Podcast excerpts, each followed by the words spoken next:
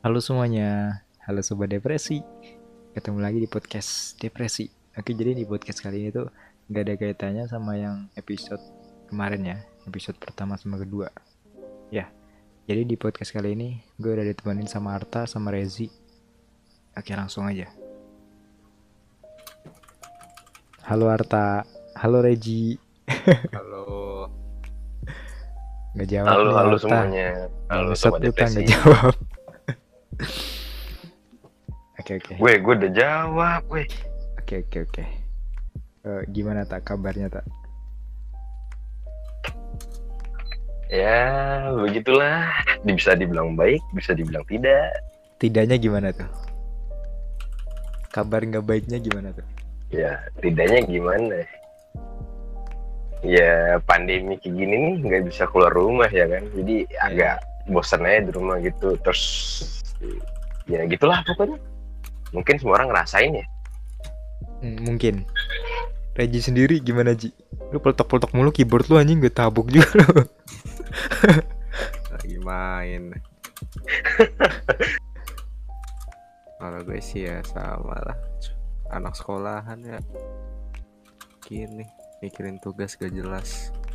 Kalau lu sendiri, kalau lu sendiri gimana, Cak?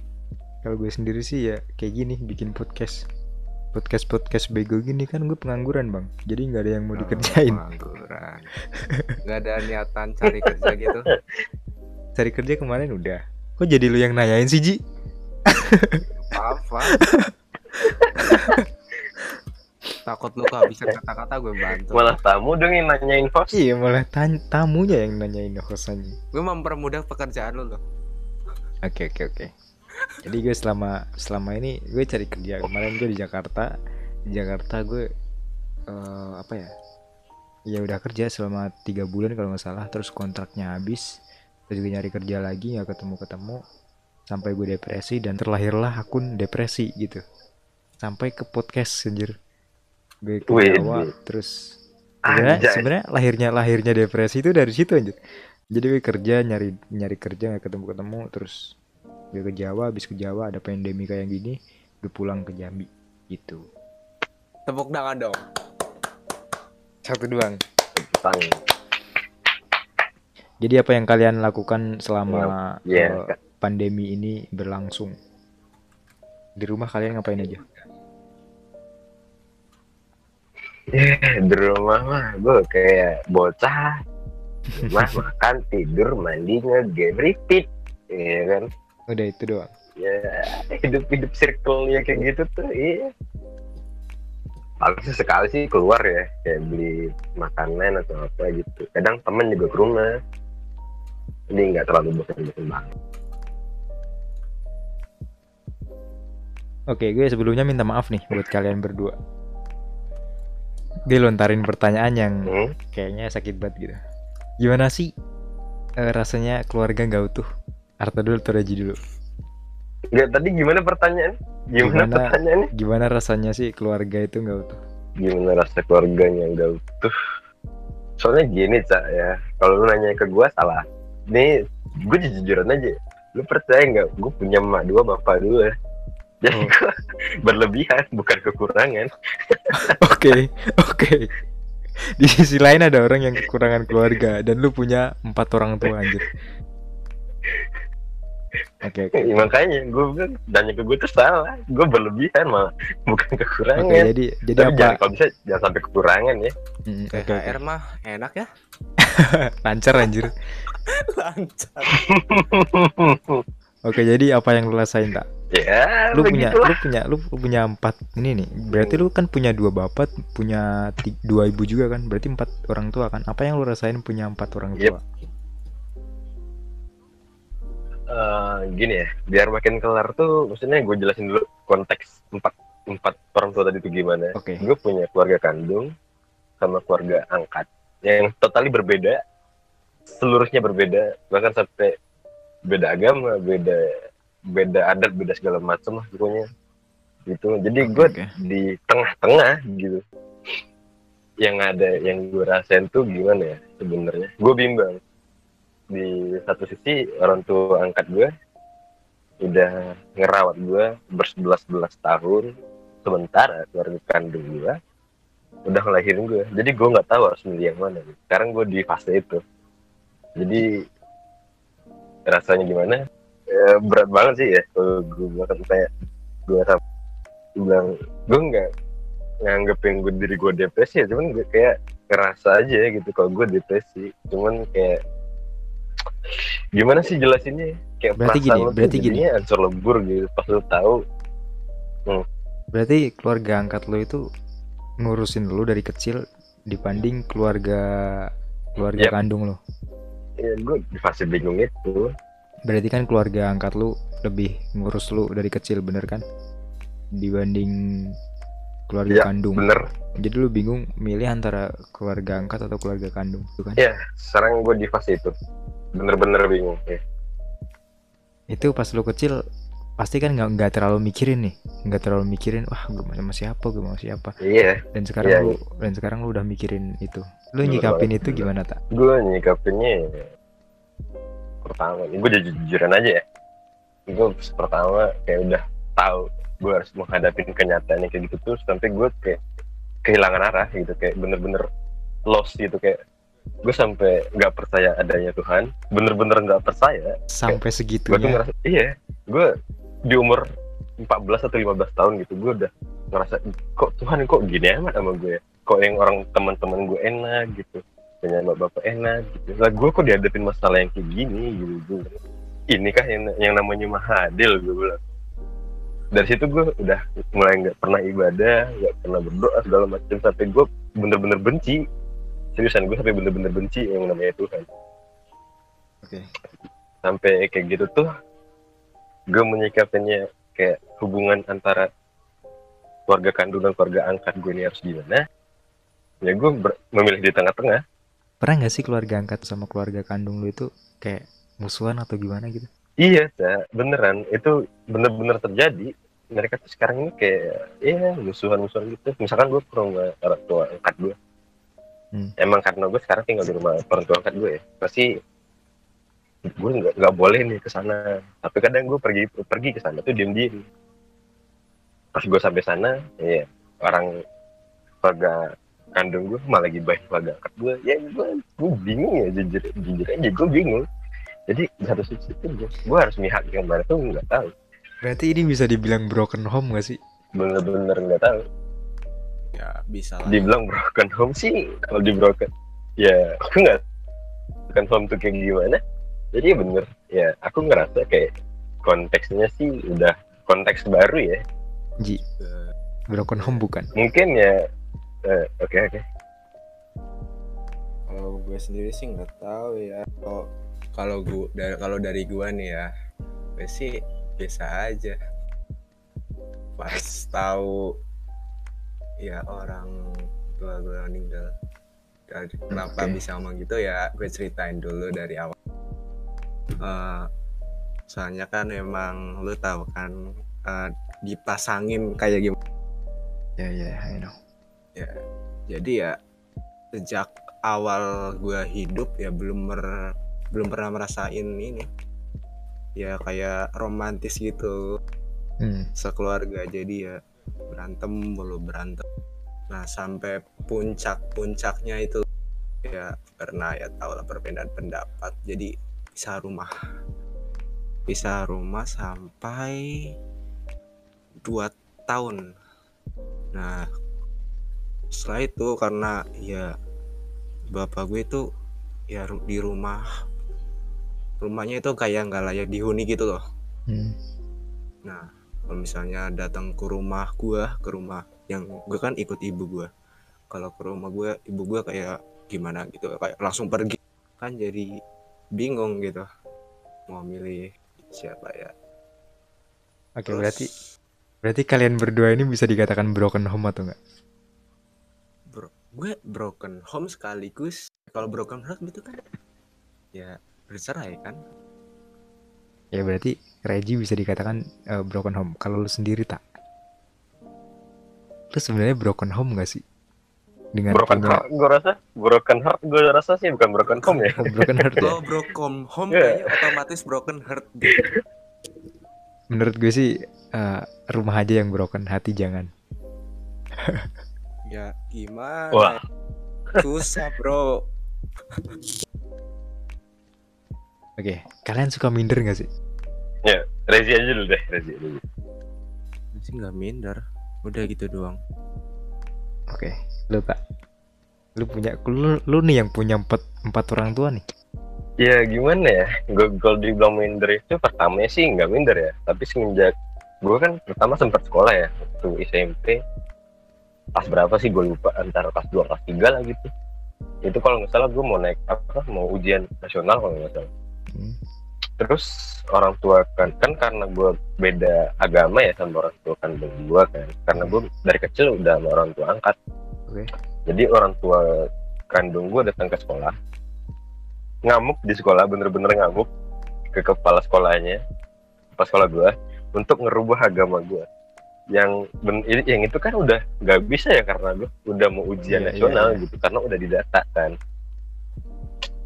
Ya terus dari situ tuh mulai heboh tuh, kayak satu sekolah tuh gosipin gue.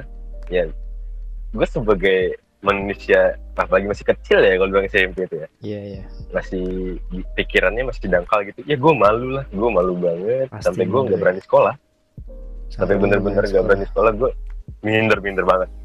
Iya, minder-minder banget. Kenapa orang tuh kandung gue kayak gini? Bukan bukan harusnya tuh kayak cara baik-baik gitu. Mungkin kalau baik-baik tuh mungkin bisa diselesain ya. Gue sambil ngerokok nggak apa-apa ya. Gue gue sambil nggak apa. Oke nggak apa. Ya gue sambil ngerokok santai. Ya. Jadi itu karena kasus orang tua gue tuh, gue sampai di drop out dari sekolah. Sampai karena segitunya. Udah karena ngerusak martabat sekolah dong. Yep. Berarti lu orang tua lu emang bener-bener uh, marah banget di sekolah sampai sampai sampai lu dikeluarin dari sekolahan. Um, ada sih cerita satu nih, gue nggak tahu ini beneran atau gimana karena gue emang nggak ngeliat ya. Katanya katanya teman gue, teman-teman di S M P itu, orang tua gue, bapak gue nih, bapak kandung gue, ngeludahin mukanya kepala sekolah gue. Tapi hmm. gue sih gue nggak tahu, karena dari dulu emang gue nggak berani ngungkit masalah itu. Itu lu dengar dari teman gue, katanya sih alasan gue di drop out. Nih kalau gimana ya? Kalau misalkan teman-teman gue denger ya, ini cerita aslinya. Karena gue emang gak pernah cerita masalah ini ke mereka. Karena gue memang bener nutup-nutupin masalah ini. Berkali ini gue mau cerita ke orang masalah ini. Tapi ini lu siap ini dibikin podcast tak? Dan mau dimasukin gue ready, podcast? Gue ready dari hati gue paling dalam. Karena ya. gini, yap, siap. Karena gue mikirnya gini. Karena gue bener-bener gak sanggup nahan ini sendiri ya. Hmm. Gimana ya, karena gue ngerasa beban gue tuh nggak seberat yang mereka, yang maksudnya audiens lu, kayak mungkin ada salah satu audiens lu yang masalahnya lebih berat daripada gue, gue nggak tahu, mungkin masalahnya lebih berat. Seenggaknya kalau mungkin gue kalau gue cerita atau apa, seenggaknya bisa ngasih inspirasi atau ngasih solusi lah buat jalan hidup mereka gimana supaya nggak keluar dari depresi mereka. Oke, bener sih. Jadi lu dari kecil, dari S M P aja udah ngalamin masalah yang kayak gitu beratnya anjir. Itu kayak gimana caranya biar lu kuat sampai sekarang? Um, ya. Gimana gue kuat sih? Sebenarnya dari pengalaman. Karena gue semakin sering kayak gitu, gue makin kebal. Hmm, berarti dari kecil. Ngerti gak sih, kayak dari kecil kita ngalamin masalah ya? yang kayak gitu, kita semakin kayak wah, udah pernah ngalamin nih, jadi kita kayak kebal gitu ya. Oh. Nah, masalah ini tuh belum seberat Bener. yang gue alamin dulu gitu. Berarti lu udah udah pernah ngalamin masalah yang dulu dulu udah pernah lu alamin, terus lu dapet masalah baru, kayak mikirnya kayak ah biasa aja lah gitu ya. Iya. Gue koreksi dikit nih ya. Mungkin bukan lebih tepatnya kayak cuek gitu ya, tapi gue tuh tiba-tiba nih ada masalah datang, masalah baru datang. Udahlah. Gue kelarin dulu yang ini, kalau yang ini harus bisa gue kelarin gitu. Berarti intinya ah, gak, se- ah, gak seberat masalah yang aja. Dulu gitu ya, easy going.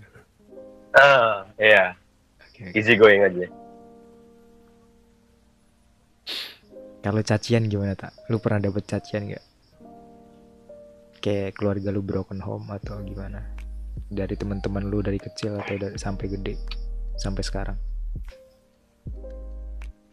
menurut gue bukan cacing ya, tapi lebih tepatnya kayak dapat bullying, atau lebih tepatnya sih kayak diasingin aja gitu. Karena masalah yang gue ini sampai teman-teman dekat rumah gue, karena gue kan udah nggak sekolah nih, hmm. udah berhenti sekolah. Terus gue dong apa, karena nggak ada kerjaan ya gue main-main dekat rumah dong sore, siang sore pas mereka pulang sekolah gitu. Terus se- apa gimana ya, abis gue diberhentiin itu kan gue nggak ada di sekolah kan, yeah. jadi gue di rumah aja gitu. Terus orang tua kandung gue ke rumah, gue masih ingat kejadiannya, tapi gue nggak di rumah, gue lagi di luar sama ayah kandung gue kan, hmm. eh kandung gue ya angkat gue, orang tua kandung gue datang ke rumah, pasti gue lagi nggak di rumah, mereka marah karena pintu nggak dibukain, maksudnya pintu pagar, pintu pagar. Iya yeah, iya yeah, iya. Yeah. Itu didobrakin sama mereka, pintu pagar besi loh, itu ditanda-tanda segitunya. Iya, udah vandalisme sebenarnya. Terus juga ya pokoknya teriak-teriak ngomong kata-kata kasar lah depan terus yeah, yeah, yeah. sambil nyebut-nyebut nama gue gitu. Ya otomatis tetangga dengar dong. Dari situ tuh tetangga tuh besok mulai besoknya tuh terus sampai sampai titik teman-teman gue tuh kayak jauhin gue lah gitu. Gue dikira anak haram. Sumpah gue dibilang anak haram sama tetangga gue, sama tetangga lu sendiri. Dan itu kan lu masih kecil tak, lu nyikapinya itu gimana? Lu dibilang gue anak haram. Iya, yang pertama sedih banget dong. Yang pertama sedih banget. Iya pasti. Gue bener-bener sedih, bener-bener down. Gue nggak tahu cerita sama siapa. Kalau gue ngingat itu waktu masih umur segitu yang masih baru-baru kejadian itu, gue nangis. Gue jujur aja gue nangis. Gue nangis gitu. Gue nggak tahu. Gue nggak tahu mau cerita siapa. Gue nggak tahu mau temenan sama siapa. Teman-teman gue udah jauh gue. Gue ke tempat tongkrongan juga anak-anak diem doang gitu, kayak ngacuin gue, terus sampai bisik-bisikin gue kayak gimana ya. Sebenernya sakit sih ya bilang anak haram kayak gimana-gimana. Terus juga mau kemana-mana gak bisa, teman gak ada. Terus gue nyikapinnya ya, gue berusaha berusaha gak peduli sama omongan mereka. Sebisa sebisa mungkin gue menutup telinga. Berarti selama lu main nih, lu ke tongkrongan, terus lu kayak diasingin berarti kan? Hmm. Diasingkan sama teman-teman lu sendiri. Terus wah anjir banget sih itu anjir. Gue gak pernah kayak gitu tak. Ya makanya kalau bisa jangan sampai sampai ke, ke apa, kalau bisa jangan sampai ke kalian lah gitu. Masalah gue yang hadapin ini cukup gue aja ya. Karena mm, ngerasain itu bener-bener gak enak. Karena lu bener-bener gak tahu mau ngadu ke siapa. Saat lu pengen cerita, tapi lu gak tahu cerita sama siapa. Temen lu ngejauhin lu, tetangga lu gituin gue, gimana dulu. Ya akhirnya gue sendiri gitu, karena it, itu titik titik terendah gue ya, kayak bener-bener hopeless, kayak nggak ada harapan. I'm sorry nih ya, bunuh diri itu gue udah empat kali percobaan di umur segitu, di umur gue yang segitu. Oke, di bawah enam belas tahun gue udah. Ya pasti pasti depresi gitu. Banget kan kita main ke tongkrongan terus diasingkan gitu. Semenjak kejadian itu, gue sama ibu angkat gue udah mulai nggak akur hingga sekarang. Terus sekarang ikut siapa tak? Kan yang paling baik kan gue dengar dari cerita lo nih dari tadi nih, yang paling baik kan ibu angkat tuh. Bukan, lebih tepatnya ayah angkat gue yang paling baik, karena ayah angkat gue, gue salut banget. Gue, gue bukan salut, gue gimana ya? Gue sangat sangat beruntung lah bisa dirawat sama orang kayak dia ya. Ayah ayah angkat gue bener-bener baik, yang dia nggak peduli dia mau dihina sama orang kayak gimana, dia tetap sayang sama gue. Itu gue anjir gue nangis parah sih, bangsat malu gue. Gimana ya, gue salut banget sama dia. Dia tegar, dia kuat ngadapin masalah ini. Sampai dia di apa di diasingin juga sama keluarga-keluarga dia sendiri, keluarga ayah angkat gue sendiri. Itu demi gue. Ini lu kan punya empat orang tua. Nah yang paling baik kan keluarga angkat. Lebih tepatnya yeah. bapak angkat lu kan. Yeah. Berarti yeah. dari kecil yang ngerawat lu itu dari ke keluarga angkat. Lebih tepatnya bapak angkatmu. Enggak gitu juga. Pertamanya sih ayah ibu angkat gue akur-akur aja. Cuma semenjak kejadian itu ibu angkat gue kayak mulai ngejauhin gitu. Entah gue atau emang kenyataannya gue ngerasa aja gitu. Soalnya setiap gue tetap bersama dia tuh gue ngerasa jadi orang asing. Di rumah aja gak pernah teguran. Jadi kayak gimana ya, ngerasa asing aja gitu. berarti sama uh, tetangga-tetangga pasti lu dipandang sebelah mata gitu kan. Iya. Yeah. Nah, apa sih upaya lu tak? Sebelah biar, mata. Tapi apa upaya lu biar kayak gimana ya? Enggak bungkam mulut-mulut mereka anjir. Gue lebih gue lebih malas kayak gue orangnya gini loh. Gue malas gitu ngebuktiin orang kalau gue nggak salah gitu. Gue paling males tuh kayak gitu tuh. Kalau gue sih mending mengalah ya, soalnya gue nggak mem- memperpanjang masalah. Gue orangnya kayak gitu, jadi gue usaha gue tuh ya kalau lu percaya ya udah, nggak percaya ya nggak apa-apa gitu. Gue sih bodo amat sama mereka, soalnya walaupun gue buktikan kalau mereka kalau mereka kalau gue bukan anak haram ya mereka bisa apa, untungnya buat gue apa gitu. Iya benar juga sih. Jadi gue ya gue cari yang mau temenan aja. Kalau mau temenan gue ya ayo, kalau enggak ya udah gue nggak apa-apa gitu. Tapi akhirnya tetang- ada tetangga gue, dia dia orang satu-satunya keluarga tetangga gue ini yang benar-benar support gue. Sampai gue kadang tidur di rumah dia, makan di rumah dia, mandi di rumah dia, udah kayak rumah sendiri aja. Karena gue saking akrabnya. Karena dia karena gue nggak ada pilihan lain kan. Hmm. Kayak gue harus cerita nih sama teman gue. Untungnya teman gue ini mau cerita, mau dengerin. Akhirnya dia bilang nggak, kayaknya gue nggak bisa sih ini apa ngasih solusi buat cerita lo. Mungkin orang tua gue bisa. Jadi gue dibawa ke orang tua dia.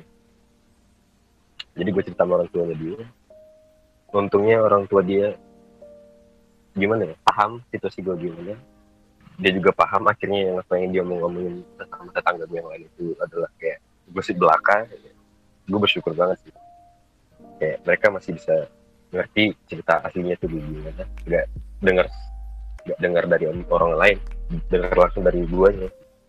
Sampai sekarang gue masih akrab lah sama dia. Kadang baru aja baru tadi malam gue ke rumah dia, ngobrol cerita sama dia, curhat misalnya kayak gini gitu. Untungnya dia teman gue tuh pendengar yang baik sama keluarganya, jadi gue beruntung banget bisa kenal mereka. Tapi gini ya, semakin gue beranjak dewasa, semakin banyak pengalaman yang gue rasain. Akhirnya gue memutuskan untuk percaya lagi yang namanya Tuhan. Karena terpuruk, kondisi terpuruknya gue itu bisa bangkit karena bantuan teman gue tadi, keluarga teman keluarga teman gue tadi, terus sama ayah gue, terus sama kakek nenek gue, kakek nenek angkat gue. Gue disupport sama mereka. Lu pasti bisa gitu. Karena walaupun lu milih orang tua kandung gue, kata kata keluarga angkat gue, kata abang kakak gue, gue masih bisa nerima lapang dada. Gue masih buka rumah ini buat lu gitu. Jadi jangan sungkan buat kemari. Gue dibilang kayak gitu, gue nangis ya gimana, karena gue betul-betul percaya sama dia, betul-betul sayang dari, sebagai anak. Karena gue dianggap kayak anak kandung gitu. Oh, ya, yeah. Pokoknya dia orang yang baik gitu, yang selama ini support gue, termasuk lu ya. Gue kadang cerita curhat online yang lu ya, kadangnya. Hmm. Ya, yeah. Gue sangat-sangat terima kasih sih. Ada yang dengar cerita gue, ada yang support gue. Ya yeah, itu aja sih. Gue pengen terima kasih. Lu dari kecil udah ngalamin mungkin depresi ya? Dari kecil udah ngalamin depresi, yeah. Sedangkan gue yang tiga bulan nih nyari kerja gak dapet aja udah sedepresi ini anjir. Lagi lu yang bertahun-tahun men. Iya, yeah. Semua orang punya tingkat emosionalnya tuh ada batasnya masing-masing gitu ya. Ya gue ngerti lah, semua orang tuh mungkin ada yang ngadepin masalah kayak gue santai aja ya, mungkin ada yang sampai sedih-sedih juga. Ya itu menurut gue sih normal-normal aja, karena kita sebagai orang makhluk sosial tuh punya kemampuan dan bat, apa batas yang berbeda-beda. Jadi sih fine-fine aja menurut gue kalau kayak masalah kayak lu, karena lu kan posisinya ngerantau ya, jauh dari rumah, jauh dari zona nyaman. Hmm. Karena lu ya gue mikirnya sih gitu, jadi sih normal menurut gue. Gue baru berapa tahun lalu ya, lu tahun kemarin atau dua tahun lalu gue sempet ke psikolog karena disaranin sama temen gue, teman online ya gitu ini. Hmm. Karena gue curhat sama dia tuh selalu nangis gitu. Mungkin gue ada sesuatu di masalah kejiwaan gue, gue nggak tahu. Terus gue ke rumah sakit dong, ke dari psikolog kan, dari psikolog. Terus gue didiagnosa F tiga satu titik lima.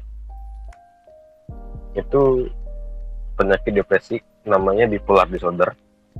Kalau kalian tahu, itu depresinya tingkatnya gimana ya? Gue nggak bilang berbahaya juga sih, soalnya gue masih aman aja, gue masih hidup, masih bisa bernafas.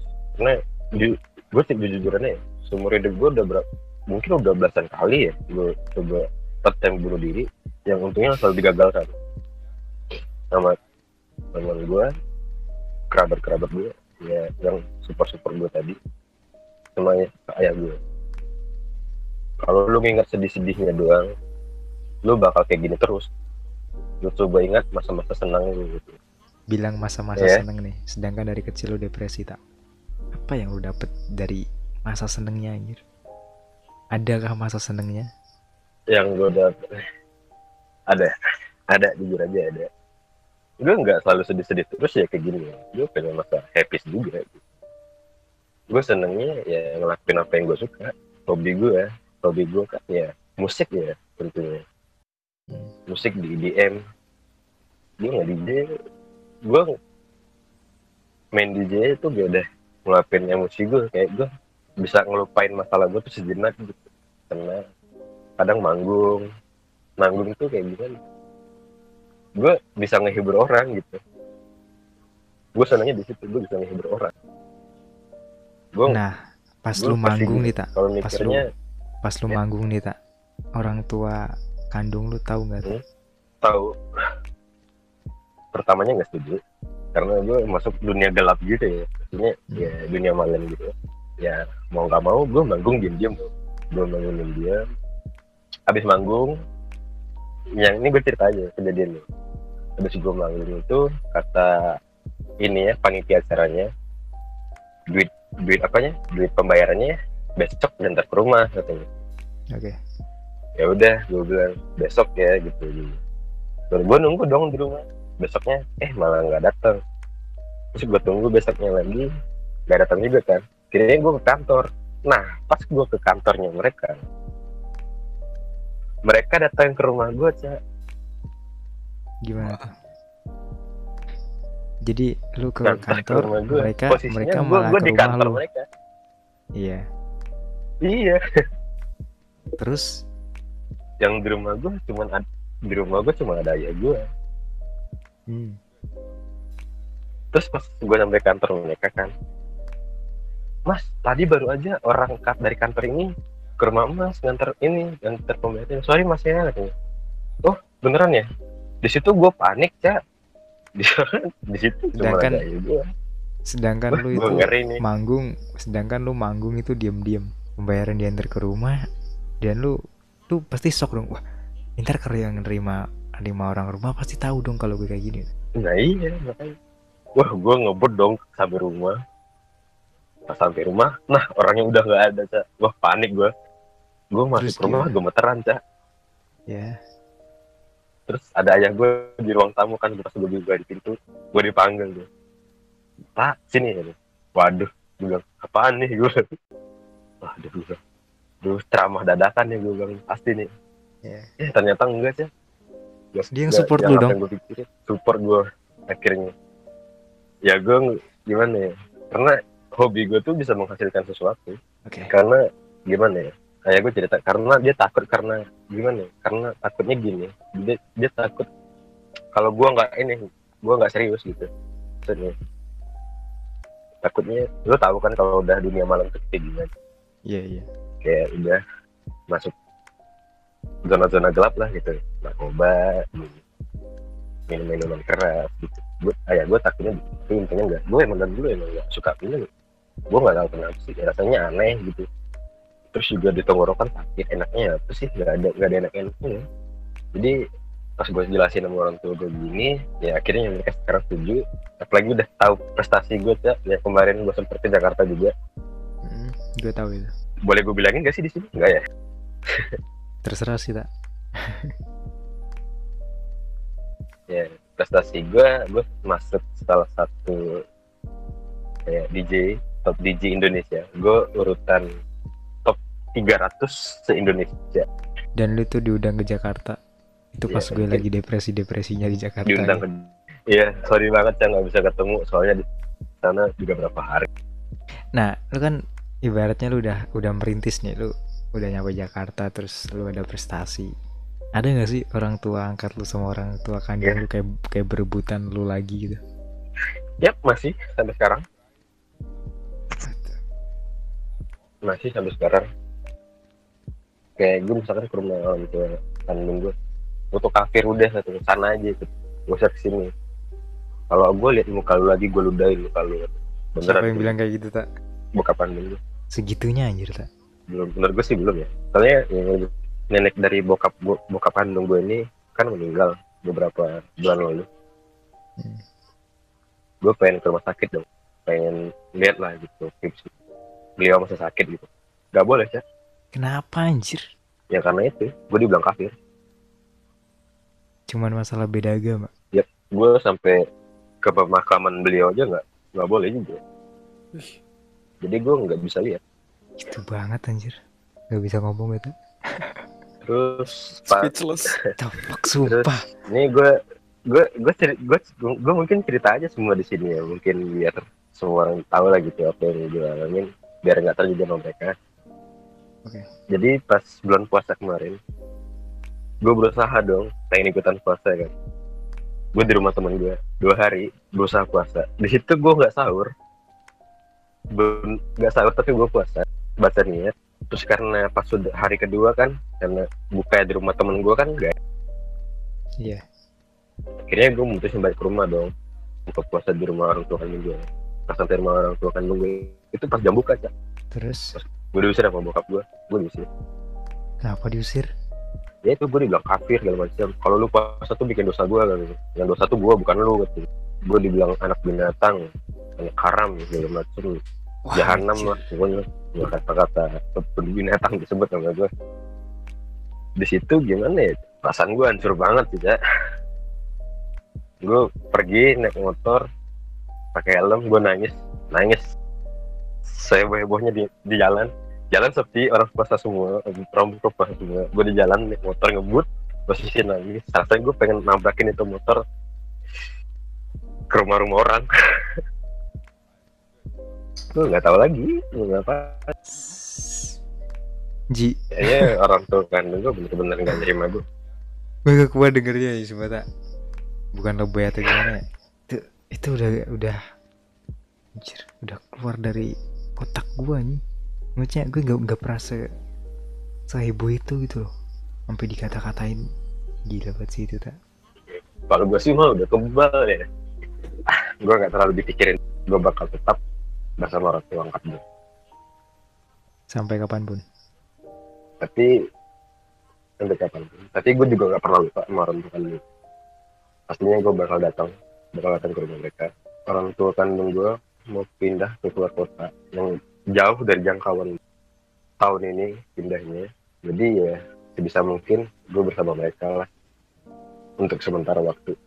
Karena tapi... di keluarga kandung gue, gue punya adik. Punya adik dua perempuan masih kecil-kecil semua.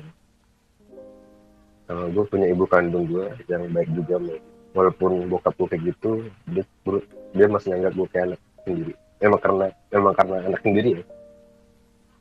Gue masih dianggap, masih dibawa ke rumah dia. Waktu bokap gue nggak ada. Soalnya bokap gue, soalnya eh, gini, gue ceritain juga. Soalnya ibu kandung gue tuh bini kedua dari bokap kandung gue. Istri kedua, jadi bokap gue poligami. Jadi bokap kandung gue tuh tinggal sama bini apa istri pertamanya.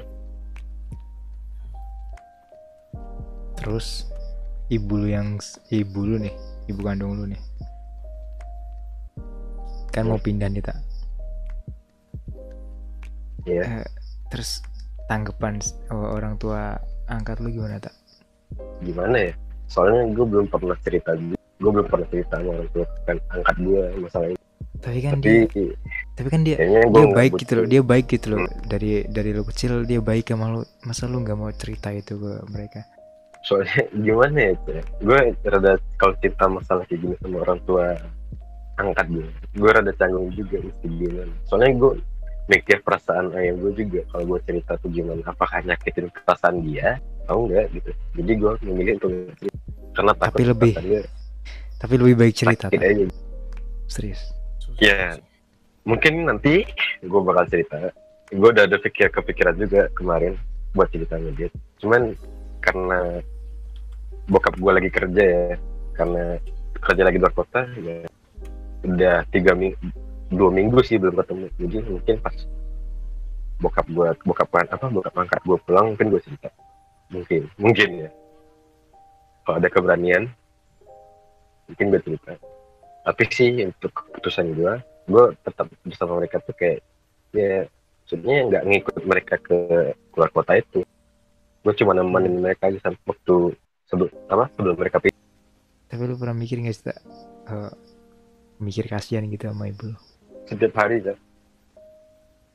Terus kenapa lo nggak ikut ibu kandung lo? Tak gimana ya, soalnya gini tuh, orang tua angkat gue kan nggak nggak punya anak, nggak punya anak. Soalnya gue khawatir kalau mereka gue pergi, siapa yang jaga mereka gitu.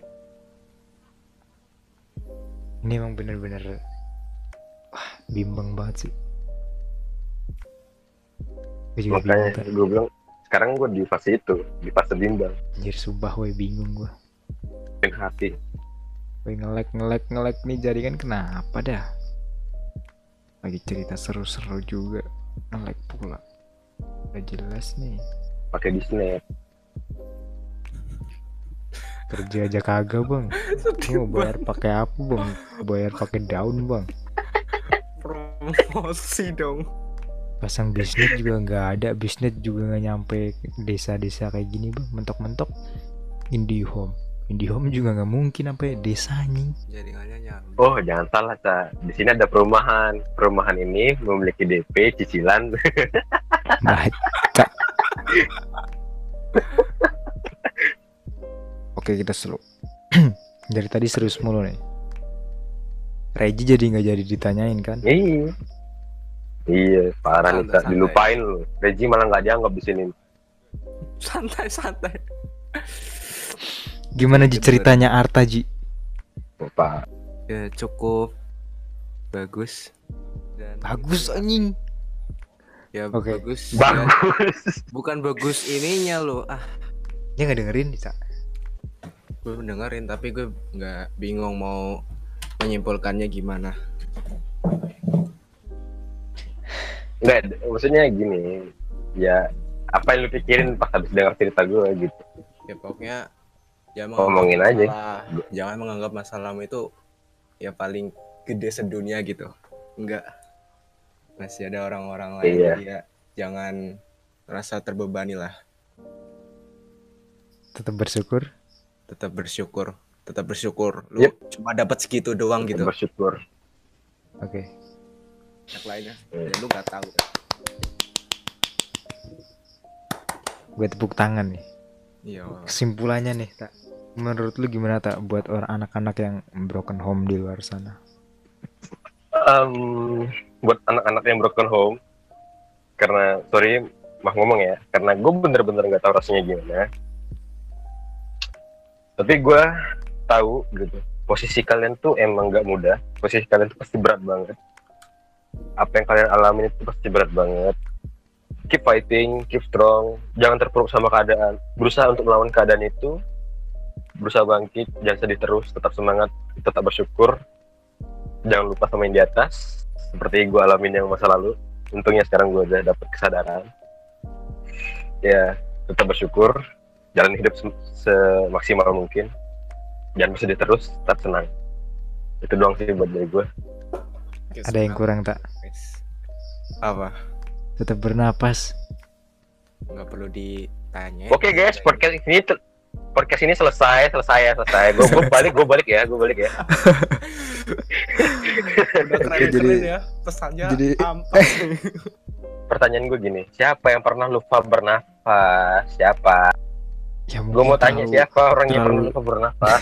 terlalu terlalu terbebani dengan masalah terus lupa bernapas. Kayak lu juga kan, tau lu kan pernah mikirin gimana caranya lupa bernapas kan sampai empat kali. Salah pengertiannya sih, ya salah sih.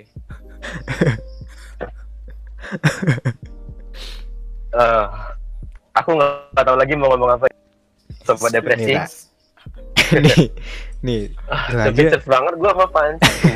Lu aja, lu aja mikirin gimana caranya lupa bernapas sampai empat kali itu pun gagal anjir. Hmm, buat buat sobat depresi jangan lupa bernapas. Jangan lupa bernapas. Keep smile. Sebagai penutup ini dong, promosi, Cak. Sebagai penutup jangan lupa di follow Spotify-nya Arta, follow Spotify-nya Rezi. Dia di Spotify akunya udah peripet semua, ngentoy emang semua kalian ya. Jangan lupa di follow, jangan lupa di follow. Follow I G-nya si Depresi ya, jangan lupa. Terima kasih udah nonton.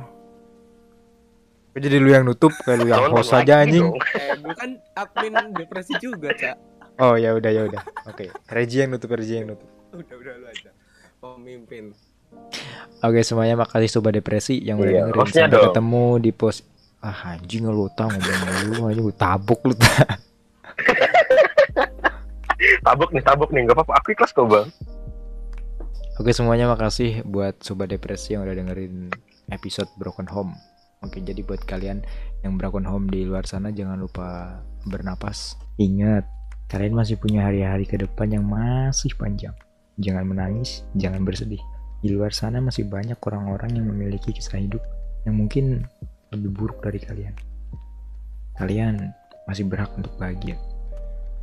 Salam Sobat Depresi. Sampai ketemu di episode berikutnya.